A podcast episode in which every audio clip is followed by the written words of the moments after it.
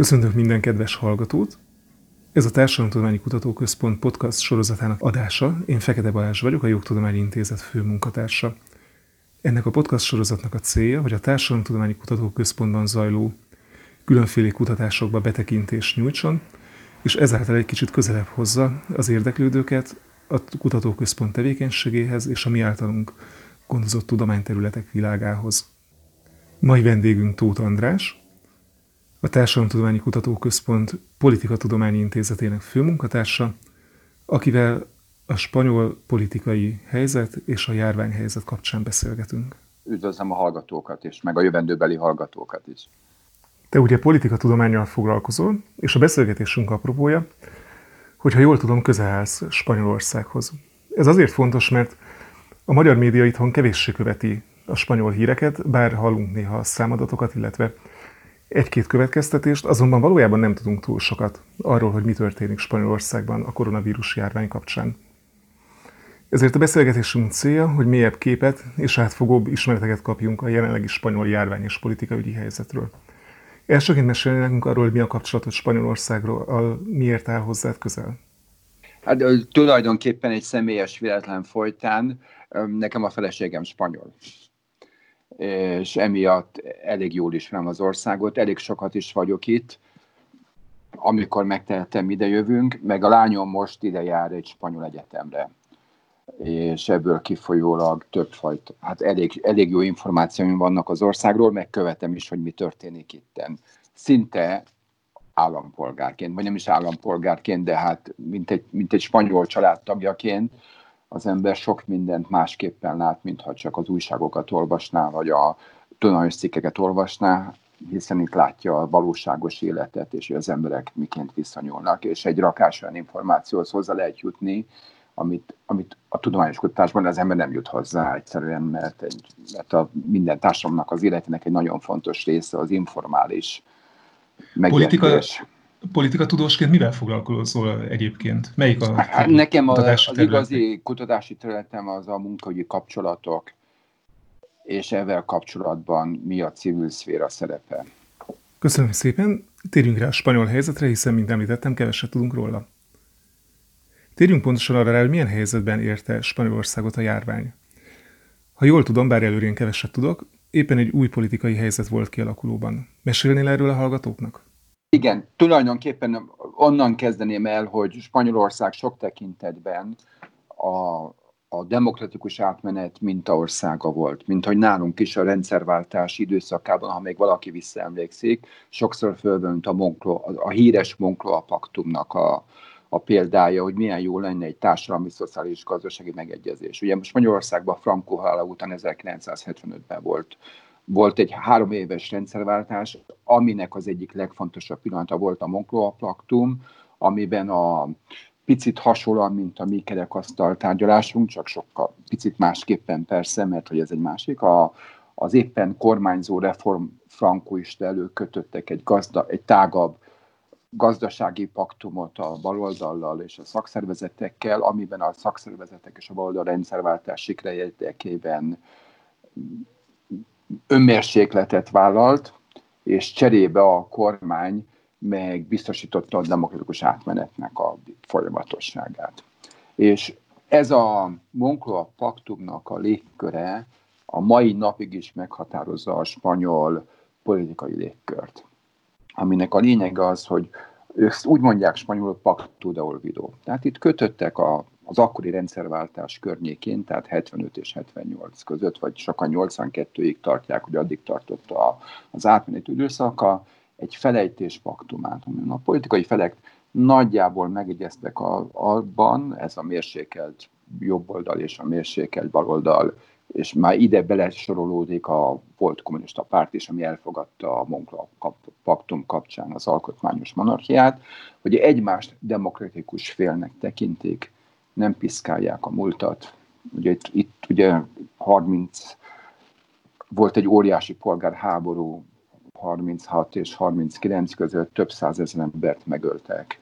Szörnyű dolgok történtek, mind a két oldal nagyon, nagyon komoly sérelmeket okozott a mások, másik oldalnak, és el, megfogadták, hogy nem piszkáljuk a történelmet. A történelem a, a történész, történészek dolga, és a történészek nagyon rendesen dolgoznak, minden feltárulódik, de ez nem szűrődik át a politikába.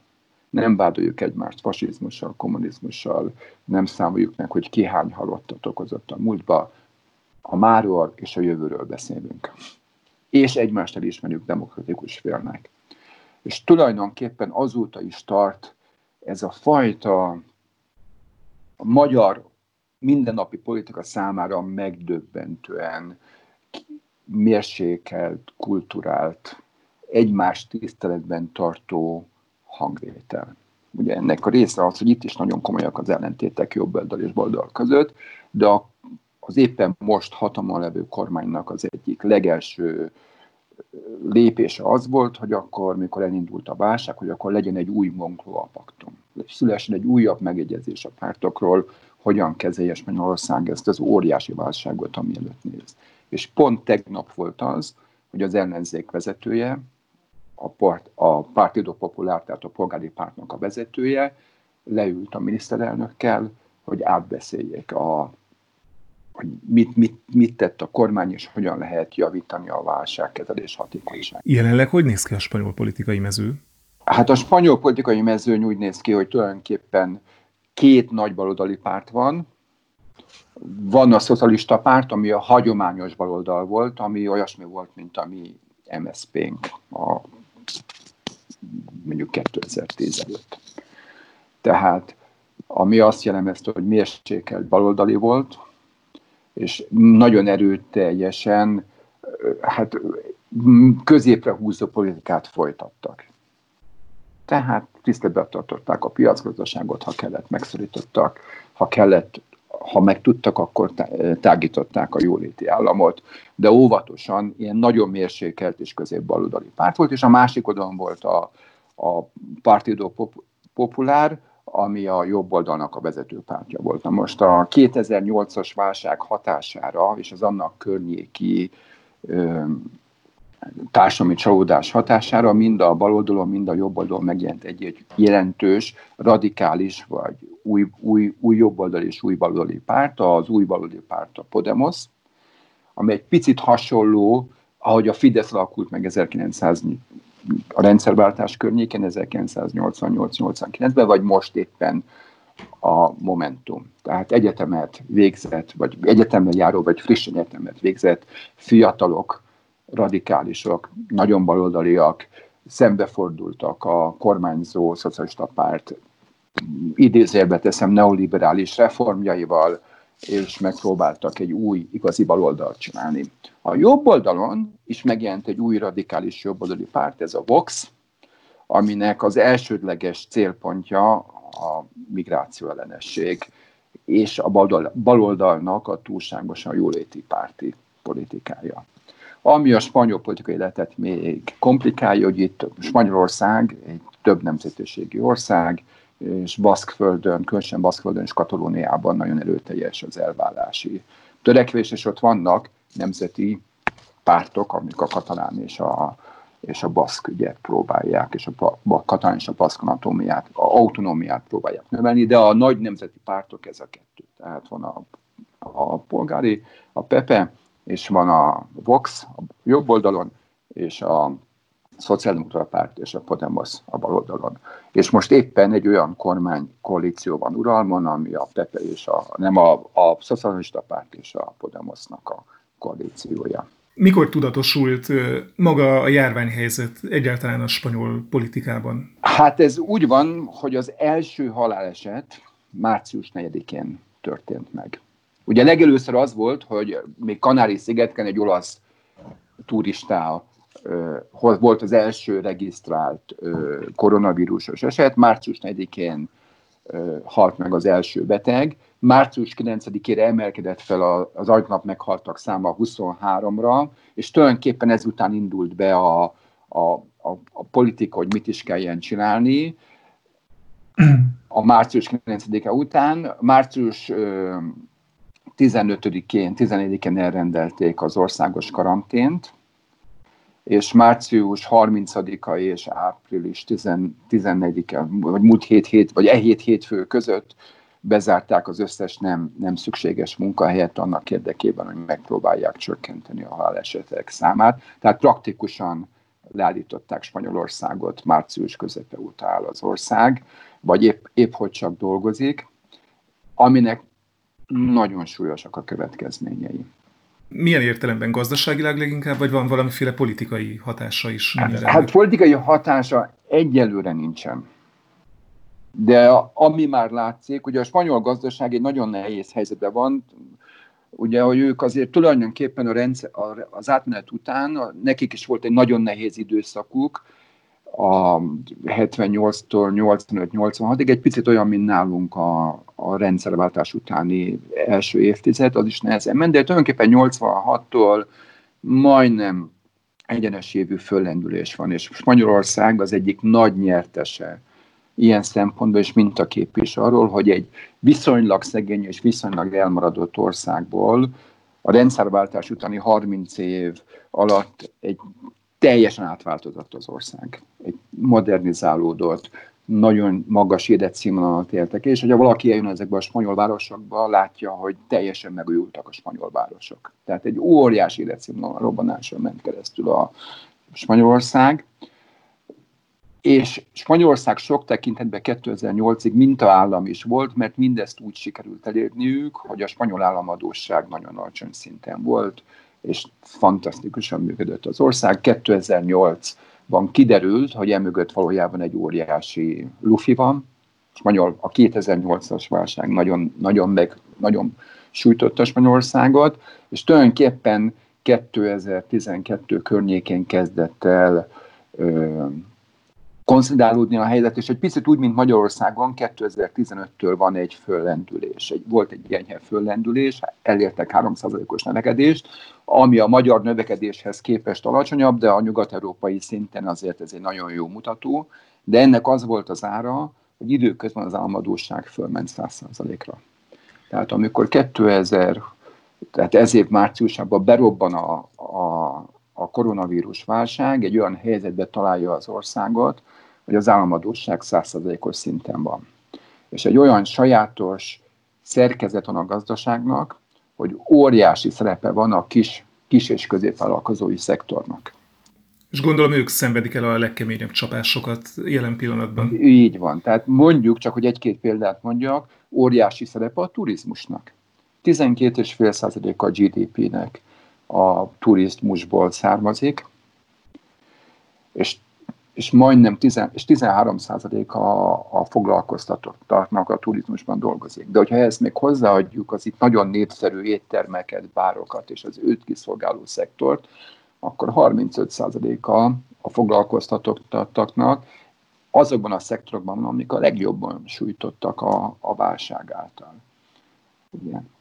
A másik nagy probléma a spanyol vállalatszerkezet, hogy durván a foglalkoztatottak 50%-át a, a kisvállalatok, a kisvállalkozások foglalkoztatják, és viszonylag alacsony a nagyvállalatoknak a foglalkoztatási szerepe. Tehát mondjuk azok a vállalatok, akik 250 főnél többet foglalkoztatnak, ők a munkavállalóknak csak a 25%-át foglalkoztatják, szemben Németországgal a 35% ez az arány. Tehát azt jelenti, hogy ez a válság, ami jelenleg éppen a legjobban az a kisvállalkozási szektort sújtja, mérhetetlen szociális krízis fog bekövetkezni hát, vagy nagyon nagy szociális krízis fog bekövetkezni, hiszen azok a programok, amelyek a hitelprogramok tipikusan a nagyvállalatokat tudják segíteni, ugyan át fognak élni, de pont azok a szektorok, amik Spanyolországban a foglalkoztatás szempontjából fontosak, nagyon, nagyon, nehe, nagyon sújtja őket a válság. És az a helyzet, hogy Spanyolországban még a válság előtt is már nagyon magas volt a munkanélküliség. Ugye a válság előtti pillanatban 14%-os volt a munkanélküliség, tehát eleve már egy magas munkanélküliség, de jön rá a mostani válságnak a hatása, és vannak előjelzések, amik minimum 20%-ra fogják, 20-21%-ra, de a pessimista előrejelzők azt mondják, hogy könnyen lehet, hogy 30%-os lesz a munkanélküliség. Nagyon szomorú képet vázolsz. Hogy reagál erre a spanyol politikai osztály? Tudatosult már ez a probléma, mik a tervek? Persze, persze. A spanyol politikai osztály tulajdonképpen úgy re, kétféleképpen reagál. Az egyik reakció, amit meséltem, vagy próbáltam az mesélni, hogy azért tulajdonképpen van egy, egy számunkra, tehát magyar, a magyar politikában ismeres, ismerősök számára szinte felfoghatatlan együttműködés a jobb oldal és a bal oldal között. Tehát, hogy leülnek egymással, tárgyalnak egymással, normális légkörben beszélnek egymással. És ez úgy van, hogy éppen van két látszólag egymásnak ellentmondó közvénykutató felmérés, biztos nálunk is hasonló lehet. Ugyan a lakosság 47%-a elégedetlen a kormány intézkedéseivel, de 86%-a azt mondja, hogy igenis szükség van, hogy a politikai pártok együttműködjenek egymással. Tehát ez azt jelenti, hogy mindkét oldal igyekszik megtalálni ezt a középutat. Tehát a kormány is nyit az ellenzék felé, és az ellenzék is, miközben kritizál, azért mégiscsak támogatja a kormányt. Ennek persze van egy kifelé való üzenete is. Éppen ma reggel hallgattam a rádió programokat, hogy hogyan nyilatkoznak a tegnapi csúcs találkozóról az ellenzék vezetője és a kormány vezetője között, és nagyon fontos ér volt, és pont a jobboldali rádióprogramot hallgattam, itt is úgy van, mint Magyarországon. Vannak jobboldali rádiócsatornák, és vannak baloldali rádiócsatornák. És a jobboldali rádiócsatorna azt mondta, hogy hát igen, az ellenzéknek is egyszerre kell hát mint egy hűségesnek lenni a kormányhoz, és lojálisnak, hiszen mégiscsak egy nemzeti veszély van, de közben kritikusnak kell lenni, és közben félszemmel Európát is kell figyelni, mert ugye folyik folyamatosan az alkú azért, hogy Európa támogassa Spanyolországot. És ebből a szempontból az jó Spanyolországnak, ha demokratikusnak és jó, jó fiúnak mutatja be magát. Tehát ők pont egy ellenkező stratégiát folytatnak, mint ami, amit a magyar kormány folytat. Milyen konkrét tervek vannak, amelyek ezt az egyre erősödő gazdasági és társadalmi válságot próbálják kezelni? De tulajdonképpen az, ezt, majd, ezt majd el, eldönti a történelem, hogy szerencsése vagy nem, de az van, hogy Spanyolországon egy baloldali kormány van hatalman, és ez a baloldali kormány nagyon sokat megtesz annak érdekében, hogy segítse a, a válságba jutottakat. Tehát szinte a válság kezdetétől fogva azt kell mondom, hogy minden héten újabb és újabb intézkedések jelennek meg, amelyek kifejezetten arról szólnak, hogy próbálják biztosítani a túlélést ebbe a válságba. Csak mondok néhány példát. Módosították a betegszabadságról szóló törvényt ha, ott is úgy van, mint Magyarországon, hogy a betegszabadság első időszakában a munkáltató fizeti a betegszabadságot, és utána pedig fokozatosan átveszi az állam. Most például a COVID, tehát a koronavírusra tekintettel, ha valaki betegszabadságra megy a, beteg, a, a koronavírus miatt, akkor azonnal az állam fizeti, tehát a munkáltatónak már nem kell hozzájárulni a, a betegszabadságnak a fizetéséhez, és azonnal megkapja a korábbi 18 havi jövedelmének az átlagának a 75%-át. Ez egy nagyon fontos lépés, segítség a vállalatoknak is, meg segítség a beteg, beteggé vált munkavállalóknak is, hogy nem a vállalatok fizetik, nem azon az állam, és rögtön megkapja a legmagasabb, ez egyik legmagasabb ö, ö, támogatást. A másik nagyon fontos lépés volt, hogy módosították. Itt van egy sajátos lépés a munkavállaló elbocsátása előtt van egy olyasmi lehetőség, amit Amerikában layoffnak hívnak, tehát van olyasmi, hogy ugyan munk, ö, átveszi a kormány a, a munkanélkülévé vált ellátást, de a cég csak elvileg nem kerül ki a cégnek a munkavállalói köréből, és amint a cég újraindul, akkor köteles az így a társadalombiztosításnak átadott munkavállalókat rögtön visszavenni a munkakörükbe. Tehát mint egy ilyen nem elbocsát. Ez egy ilyen, mint egy munkaviszony szüneteltése. Szüneteltetése, és ezt a törvényt is módosították, mégpedig olyan formában, hogy azonnal átveszi a, az itteni foglalkoztatási alap, az így idéglenesen elbocsájtott, vagy inkább azt mondanám felfüggesztetett munkavállalókat, akik automatikusan megkapják a hát nem a fizet, elvileg a fizetésük 70%-át, de olyan mód, módon, hogy minimum meg kell kapniuk 500 eurót, és maximum 1100 euró lehet az így megkapott fizetés, a, a, amit kapnak. Na most a másik, amit most tervez a kormány életbe léptetni, hogy terveznek egy ilyen minimum alapjövedelem biztosítását azoknak, akiknek a jövedelme nem éri el az 500 eurót, és ezt körülbelül úgy számolnak, hogy, hogy ez egy millió családot érintett, érinthet. Hát ez egy jelentős szám. Ez egy nagyon jelentős szám. Azon kívül még nagyon sok, tehát például megtiltották a közműveknek, hogy, hogy mindaddig meg addig a válság tart, senkitől nem, senkitől nem kapcsolhatják ki a gázt, a villanyt, a fűtést, a vizet. A telefonvállalatok, meg az internetvállalatok akkor nem kapcsolhatják ki az internetet, hogyha valaki bajba kerül, akkor ilyen magán, munkavállalók, vagy ilyen magánemberként különleges hitelekre számíthat, hogy tudja fizetni. Megtiltották, hogy a albérleteket föl lehessen mondani, különleges hitelkereteket nyitnak meg az albérletben levőknek, hogy mégis tudják fizetni. Tehát egy rakás olyan lépés történik itt, amik most azt segítik, hogy az emberek át tudják élni ezt a válságperiódust, ami lehet, hogy két-három hónapig fog tartani. Számos olyan intézkedést említettél az előzőekben, amelyek mind-mind a válság mindennapi hatásait tompítják, és az emberek életlehetőségeit javítják. Azonban mi a helyzet ennek a költségével, és tudnál valamit mesélni a költségvetési hátteréről ezeknek az intézkedéseknek? Igen, tehát ahogy én már említettem, Spanyolország nagyon mély válságba zuhant, jelentős részben a sajátos gazdaság szerkezete szerint. A Spanyol Nemzeti Bank elvárása vagy kimutatása szerint akár 13%-os visszaesés is lehet.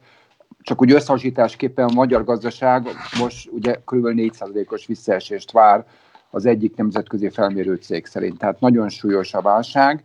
Ezek a nagyon széles körű és nagyon, a, különösen a magyarhoz képest nagyon nagyvonalú intézkedések körülbelül azt számolják, hogy a, az adósság 20%-os növekedésével jár, az államadóság 20%-os növekedésével jár.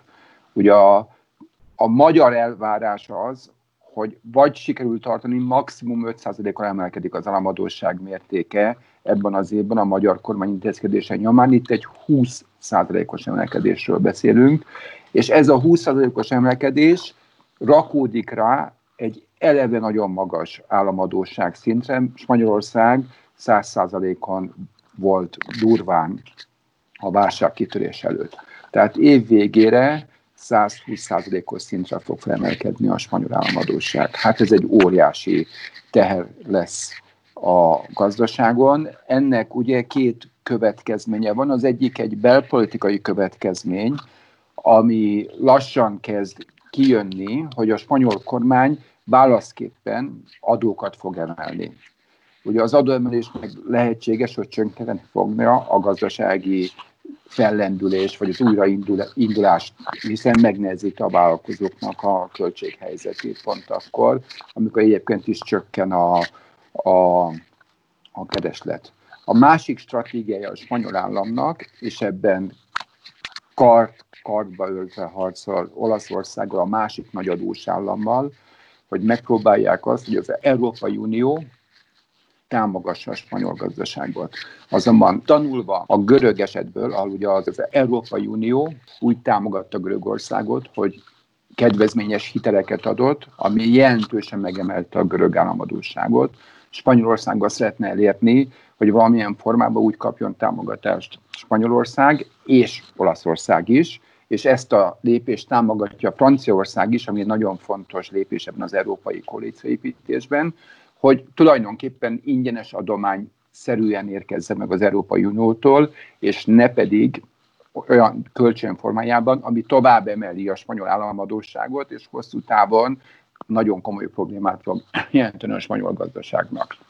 Ugye a spanyol elképzelés kettő volt, az egyik ugye ez a korona kötvények néven elhíresült kezdeményezés, ami lekerült a napirendről, ami ugye azt célozta, hogy az Európai Unió bocsásson ki kötvényeket, és ne a spanyol állam bocsásson ki kötvényeket, és ennek a leadásából szerezzen költségvetési forrásokat, de ennek révén emelkedik az államadósága, hanem az adóság felkerüljön európai szintre. A másik megoldás, amit a csütörtökön megtartott, múlt hét csütörtökön megtartott Európai Uniós Európa Tanács értekezlet adott egy úgynevezett non-paperben, tehát egy nem hivatalos állásfoglalásként adott ki a spanyol kormány, mint egy tárgyalás alapként az Európai Uniós tanácskozásra, azt javasolt, hogy az Európai Unió biztosítson jelentős ö, hát ingyen segélyt a válságba jutott országoknak, ami praktikusan fedezi a kormányok megnövekedett kiadásait.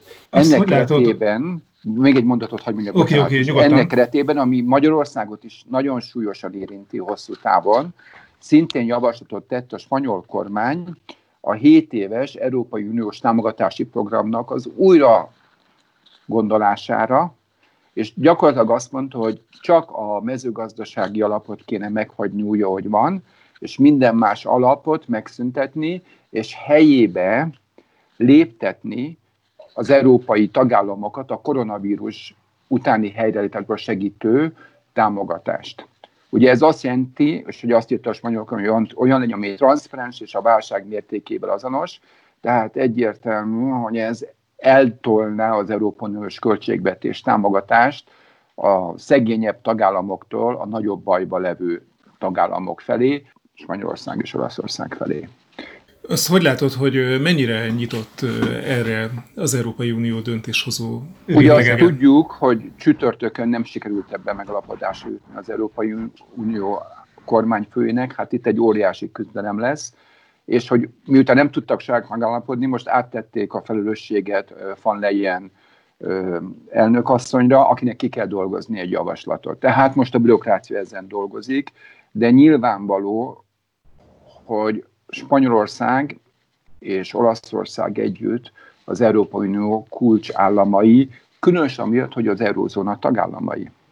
És sajnos jelentős részben korábbi politikai hibák, vagy politikai állami túltölköltözés nyomán nagyon-nagyon magas adósságszinttel érkeztek a Covid-válság elé, és mindkét ország ugye a jelentős szociálpolitikai intézkedések révén nagyon magas szintre tolja fel az államadóságát.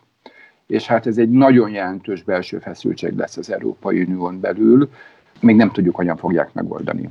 Politika tudósi szemmel szerinted mi a legfontosabb tanulsága mindannak, ami Spanyolországban történik ezekben a hetekben? Hát én magyar állampolgárként, mert ugye magyar szemmel nézem óhatatlanul. Én, én számomra a legfontosabb ez a, ez a kiegyensúlyozott légkör. Tehát ez nagyon fontos, ez a, tudjuk, hogy nagy baj van, és, és jogosan lehet kritizálni, és, és van is mit kritizálni, biztos van is, mert mindig lehet kritizálni, és van, működik ez a bal és jobb ellentét, ami Magyarországon is van, de mégis emellett van egy ilyen törekvés arra, hogy ne pocskondőzzük le a másikat, ne tekintsük a másikat alapvetően rögtön ellenségnek, aki csak rosszat akarhat, hanem hát ez a demokrácia bizonyos mértékig. Ugye nem csak az a demokrácia, hogy négy jelenként szavazunk, hanem az is a demokrácia, hogy tiszteletbe tartjuk egymást, beszélünk egymással, tárgyalópartnak tekintjük a másikat. Ez az egyik része. A másik része pedig, ahogy a kormány viszonyul az érdekképviseletekhez. Az is fontos rész, hogy a kormány azonnal leül a szakszeretekkel tárgyalni, a munkáltatói szervezetekkel tárgyalni, nem csak úgy Magyarországon is tárgyal, de olyan formában, hogy megadja a tiszteletet a, a tárgyalófeleknek. Megosztja velük a legitimitását. Elismeri, hát ezt a javaslatot től, bevettük ezt a javaslatot, mert ez jó javaslat. Tehát van egy ilyen, tehát a társadalom egybe van. Sokkal jobban egybe van, mint nálunk. Hát itt is van bal és jobb oldal, durván 50-50 százalék, hol itt, hol ott és, és a baloldal ugyanúgy nem szereti a, a jobb oldalt, mint, a, mint itthon, amikor így egymás hmm. között a családok beszélgetnek az, az asztalnál, de a politikai élet nagyon törekszik a demokráciának a tisztelet oldalára is. Ez egy tökéletes végszó volt ehhez a beszélgetéshez. Köszönöm szépen a beszélgetést Tóth Andrásnak, sajnos mai műsoridőnkben ennyi fért. Fekete Balázs és Tóth András beszélgetését hallották a Társadalomtudományi Kutatóközpont podcast sorozatának első darabjában. Viszont hallásra!